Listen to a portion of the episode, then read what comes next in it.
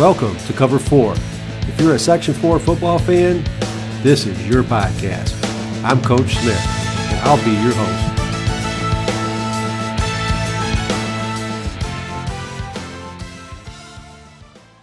Today, our guest is Mike Christie. Mike is an Oxford Academy graduate, Section 4 Hall of Famer, and current head football coach of the Norwich Purple Tornado. Ironically, Norwich was a team that Mike used to follow when he was a young student athlete, and now he's leading the reins there at, at that particular school. So that's that's pretty cool. Welcome to Cover Four, Mike. Thank you. Thanks for having me. Hey, we appreciate you taking the time out of what I'm sure is a busy schedule that you and your wife Missy have. You have the the 10 year old twin boys and a four year old daughter, and if you just do the math, two parents, three young children, that equals busy or hectic household. So we really appreciate you taking the time uh, to share, you know, uh, out of your busy schedule. And I know that that family is what it's all about. So we really appreciate you taking the time to uh, talk to us today, Mike. Thank you very much. It's my pleasure to be on. Hey, we first question up, Mike. Um, we'd like you to take this uh, through your backstory so that we can get a little understanding of, of you. In essence, take us from helmet to headset, from when you were a young student athlete and through the years and how you became the head football coach of the Norwich Purple Tornado. Yeah, so uh, you know, my my life, I guess you could say, has been rooted in athletics. Um, my father made sure that I was involved in seemed like every sport imaginable growing up. Uh, ironically, the one that was really not available to me until I was in eighth grade was football. Um, I didn't play football until my eighth grade year. Oxford didn't have a youth program at the time. Uh, they didn't even have junior high football at the time. Um, so you didn't really didn't start playing football until 10th grade. Uh, but I knew growing up, uh, my dad was a ref for 25 years. Uh, I traveled to every game with him that he went to, and I knew that I loved the game of football. So once I got the opportunity to play, uh, you know, my, my love for the game grew even more. Uh, obviously, in high school, we had you know some some pretty good teams, won three sectional titles, some great teams, some great memories there from high school, from Oxford Academy. I, I was lucky enough to to attend Colgate University uh, played four years of football there. Junior year, we were able to, to make the national championship game, which was which was unheard of from a Patriot League school at the time. Uh, after after I graduated college, uh, once again I was lucky enough first year out of college to to get a job at Windsor uh, Middle School, and uh, I volunteer coach for a year under Dan Hodak. Um, loved it. Uh, knew knew that I would would love coaching. Uh, after that, I went back to my alma mater, Oxford, um, and, and got the head coaching job there. Uh, I coached there for a handful of years. And then because of budget cuts um, during that time period, uh, my position got cut. So I uh, applied for a job at Norwich. Um, still coached in Oxford for, I think, two years uh, while I was in Nor- working in Norwich.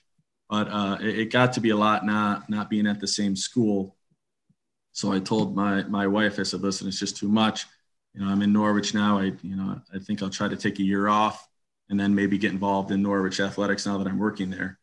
Um, and I think she was excited for me to, to take a year off. Uh, but fast forward, get to Norwich, and uh, the head coach, John Martinson, at the time asked me if I wanted to coach. So, you know, one of the no nos, I think, in a family household without consulting with my wife, I said, sure, you know, I'd love to coach. uh, um, but, but, boy. but I have a very supportive wife. So she, she, she knew that I, I probably wasn't going to end up taking a year off. Um, and, and I worked under, under Coach Martinson for a couple years. And then uh, when, the, when the position came open, I applied and uh, here we are. Nice that's that's an excellent story, and I you really had a great segue into what the next question was that I had for you, and I think you, you sort of answered, but I wanted you to zero in on it. As you go from helmet to headset, you mentioned while you were at Colgate about you knew you'd want to coach. So my question was, when did you know you wanted to be a football coach? Was it a manifestation of a number of things that, that culminated while you were at Colgate, or was there something that uh, switch that was flipped that said, "Man, I want to, I want to coach"? You know, I, I knew that I always wanted to be involved in athletics. Um, at what capacity, I, I, didn't really know until probably uh, my time at Colgate started to end. Um, for me, football was a sport where you, you can kind of see when it's going to end physically. You know, you can only play football so long. Um, so I, I knew that I wanted to be involved. And then once I switched my major to uh, secondary education, I knew that, hey, you know what? What's one thing that's going to keep me involved in athletics? And that's teaching. So I'll be the first to admit that my interest in teaching really grew from the fact that I knew I wanted to be around athletics. And, and one of the easiest ways to be around athletics is to coach high school sports, um, specifically football. So, you know, I, I know administrators may not want to hear this, but, you know, I, I, am teaching because I want to coach. Um, and, and, and that's kind of what I've been living my life by. And, and, you know, my family understands that. And, and, and you know, here we are. Yeah. I, uh, when I, when I was growing up, I, I kind of saw teaching and coaching as two different things, but really they are the same thing. Just your classroom is a little bit different. You know, in a in a traditional teacher's sense, you're in a in a physical classroom. You've got uh, your your students are you know sitting at desk and they're they're less listening to and you're having conversations with them. The football field is just a different type of classroom, and you're actually constantly teaching and uh, you know helping the the young student athletes. So yeah, that they really go hand in hand, and you're just like I said, it's a, just a different classroom that uh, you're teaching and sharing knowledge with, and the uh, the student athletes in, in Norwich as a whole are really, um, uh, I want to say they're really lucky to get somebody like you, Mike, not only with the the wherewithal and the and the vision and the drive to do the coaching, but you're not going to come across many situations where you haven't been there done that or been there, experienced that. And that's invaluable to student athletes because sometimes you have real young coaches that come in and don't have a lot of uh, background like you do in various areas, not only in football, you've competed in a lot, a number of, you know, sports and football particular at an extremely high level. And that's what you're coaching now, but you have the ability to share knowledge with, and I think you, it comes with a little bit more instant respect because of they know your background, know what you've done, what you've been through. When you say your name and you know after you follow up with Section Four Hall of Famer, that really says a lot right there. And so they should be. And this is to our you know listeners out there, anybody that uh, gets a chance to have a coach share knowledge with them, really take the time to really listen and understand what they're saying and and take heed in that and, and try to to do that what they're saying because they really have a great background. And you know without without the been there experience that it's difficult. But i think you have a great opportunity there to take that program to back to the levels of when you were a young student athlete watching them yeah i mean i, th- I think every coach would say that you know we're there to, to teach the game of football and and we're there to compete and we want to win games on friday night and that's our goal obviously uh, but there is a whole nother goal to coaching, like you said, and, and, and that's really coaching the game of life. Um, I've always said sports is a microcosm of, of the world. And, you know, teaching those life lessons that young student athletes will need with them in the game of life afterwards is much more rewarding. Um, you know, yes, it, it, it, it's it's great to to coach kids in the moment, but you know, five, six, ten years down the line, you know when you're invited to weddings when you're invited to graduation parties when you you receive good news um, or, or, or, even bad news and they and they come to you because they can confide in you because uh, you had an, uh, a special impact on them when, when they were going through your through your sport through your season uh, through your program um, I, I, think that's more rewarding than than winning a Friday night game and and that's kind of where I am in my life right now I, I'd like to think I'm still somewhat one of the young guys. Um, but but but as the years have passed, I'm and and we have new coaches come in, and I realize I, am not the the complete young guy anymore like I used to be. Look, call it you're you're maturing like fine wine. Let's go with that. That sounds great. Um, the other thing, uh, Mike, that I we want to know is what would you tell parents whose children are interested in playing football? What would you tell the just the parents at this particular point when they come up to say, "Hey, hey, Coach Christie, you know, I've got uh, young Mikey here or young Sally, for that matter, that is really interested in playing football." I'm interested to know your your insight on that. And now know that you didn't uh, start competing in football until eighth grade. I think that may have actually helped you because there's so many young student athletes that are specializing now. And you know it becomes year round and they become actually bored with sports sometimes. So by the time they get to compete in you know at the middle school level or at the high school level they're, they're kind of burned out. So that's unfortunate. What would you tell parents today who's who approach you and say hey coach christie my son or daughter is interested in playing football. What do you think? No i, I think there's a couple different answers that, that i would give to that um, one is is this notion of special specialization uh, you hear it all the time now. You know, uh, I'm only going to do this because I want to get a scholarship just for this sport. So that's all I'm going to do. Um, I tell my players all the time, I'd be I'd be a hypocrite if I said that. Listen, I only want you to play football and do football year round. I, I played three sports. Um, I think it was the best thing for me personally, uh, and and that's what I would encourage people to do. At the younger ages, I would say have fun. You know, be competitive. You know, I'd be the first to say my kids are as competitive as 10 year olds can be. Um, but they also understand that at the end of the day, at that age, you should be having fun. Um, and, and, the reason for that is you don't want that burnout factor. You know, if you're just, you know, just pound, pound, pound, pound, pound, and it's not fun at a young age, you're not going to want to play. You won't, you won't make it through the program. So coaching a varsity sport and now going through the youth youth group with, with my own kids, you know, you want to make sure that that you staircase the program so you retain those kids. Exactly. Um, and just and, a little point of clarification there, Mike. You actually lettered in five sports in six seasons at Oxford.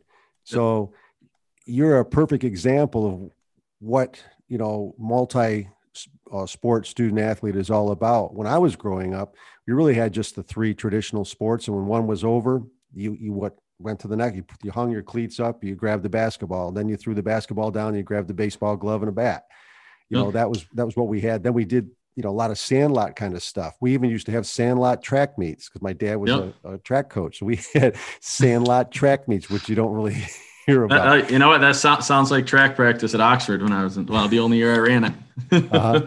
Yeah, and you uh, you absolutely excelled at that. You you were the 2001 100 meter champ, and that uh, that's picking them up and putting them down. And I wanted to share with you how do you, you know, when you look at a student athlete, how can you tell when one student athlete is faster than another student athlete? This is kind of a trick question. do you have an answer for me or am I? yeah, I got an answer for you. I don't know. I don't know. the, the, faster student athlete socks go a lot faster than the slower student athlete socks. now, uh, another little uh, angle to this, Mike, you've got a young student athlete that comes up to you and says, Hey, coach. And remember, they're probably, you know, seven, eight, nine years old. So they're looking at you like you're, you might as well be a, an NFL coach or, you know, a movie star or something. And they're, they're coming up to you, just have enough gumption just to talk to you. Hey, coach, I'm thinking about playing football. What do you, what do you think? I, I welcome everybody. Um, you know, the, the interesting thing now with the state of the world that we're in right now, I guess we can say that with uh, the pandemic, is you know one of the big things that I'm trying to to to keep is kids interested in in sports, you know, specifically football in my case, and just offering anything I can, you know, any any type of you know potential get together, um, you know, with the you know ramifications of social distancing and, and mask wearing. Um, but when you get to when you talk about youth levels, it's really about having fun and engaging kids. Um, you know, it's it's it's really not about putting them through the wringer uh, to to make sure that they're mentally ready for varsity football when they're seven, eight, nine years old. Uh, you really want them to to come back the next day. You want them to enjoy it. You want them to know that you're there for them. Um, I know at, at, the higher levels of varsity program, you know, we preach family, we preach brotherhood, we we we preach, excuse me, we preach the word love. It sounds silly, you know, a football coach saying love you. Uh, you know, we, we, we really mean that in, in our program, and and hopefully that uh, those ideals are starting to filter down into the you know JV, the modified, and and and now getting involved in youth football. Um, I'm hoping that you know the words getting out that listen, this is the type of program that we have, and uh, and hopefully you know that the community and parents are, are, are starting to buy into it yeah what i am also a, a people-centered leadership coach my own business And the three, what I call the three ultimate, you've heard the term KPI, key performance indicators, apply mm-hmm. in business, they apply in athletics, they apply in life in general. And what that is, you have a program, whether it's you're you're leading an organization or you're leading a football team, there's three key performance indicators and, and they have nothing to do with numbers. It's all about feeling. So the first part is you want your student athletes to be inspired, meaning intrinsically them themselves have made the decision, I want to do this. So you want them to be inspired to participate in your program and come to practice and and give it everything they've got. But when they're there, you want them to feel appreciated, meaning that you, you know you're not just a coach that yells at them when they're not doing something correctly, and then you don't give them accolades and recognize them and show uh, appreciation for when they do things well. So they want to be number one inspired to come in. They want to be appreciated when they're there, and when they leave, they want to feel fulfilled. And, and you talked about the things about family and the brotherhood and and that four letter word you hardly ever heard coaches say, love so it really applies the same thing in business as in in uh, athletics and just life in general. If you take care of those three things you know you're going to have a, a, really successful program and they're going to know like and trust you. And trust is huge. And in other uh, analogies they don't care how much you know until they know how much you care and that is huge and, and you kind of wrap all that together and that's that has to do with life not just football and that's what we're going with this cover four podcast is is demonstrating you know the, the connections with with football and, and the rest of your life because football is a part of your life. It's not something that you know you hear people talk about work life situations. Well there's no such thing. While you're at work or what you do that's part of your life. Same thing with football it's part of your life. So it's good to hear you say all these things and you're definitely on the right road uh, mike with doing the right things there. One uh, thing I'd like to ask you is I'd like you to share with us a funny football situation you either experienced, witnessed, or initiated. And that's right, initiated. so, did, what did you, one that you experienced, witnessed, or initiated? And keep well, in mind, this is a family friendly show. um, yeah, so this will be a, a PG story. Okay. Uh, so one of our uh, uh, assistant coaches, uh, Tom Stoddard, who's who's a Norwich grad, uh, in the uh, I believe he's a Section Four Hall of Famer. Who's in the Norwich Hall of Fame.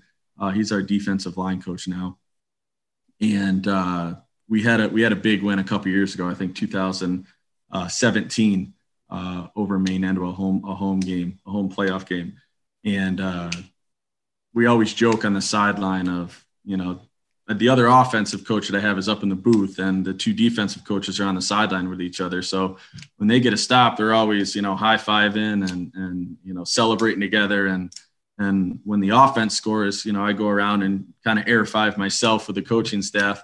Um, but but after after this one win, um, I turn around and Stoddard's coming to to give me a big hug, and all of a sudden he he faints on the spot and really? and if any anybody that knows Tom Stoddard knows that he's he's a bigger guy. You know, he's he, he's a weight room guy. He's he's a big guy, and, and I'm trying to move him after this game. You know, thinking, am I supposed to celebrate? Am, am I supposed to give him CPR? I'm like, what what is going on here?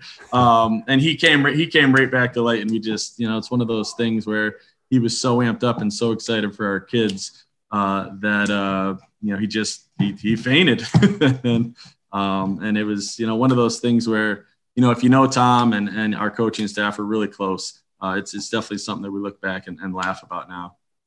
Yeah, what he physically demonstrated was just how much he is into that program. He physically he took his physical being past past the point where he was uh, obviously comfortable and he passed out. You know, you can you can joke and laugh about it now, but at the time, that's that kind of stuff is not funny.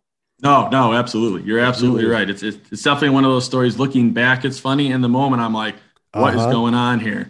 I've got a moment very similar to that. I was coaching at, I believe it was at the JV level, and one of the student athletes gave me the impression that he was going into cardiac arrest.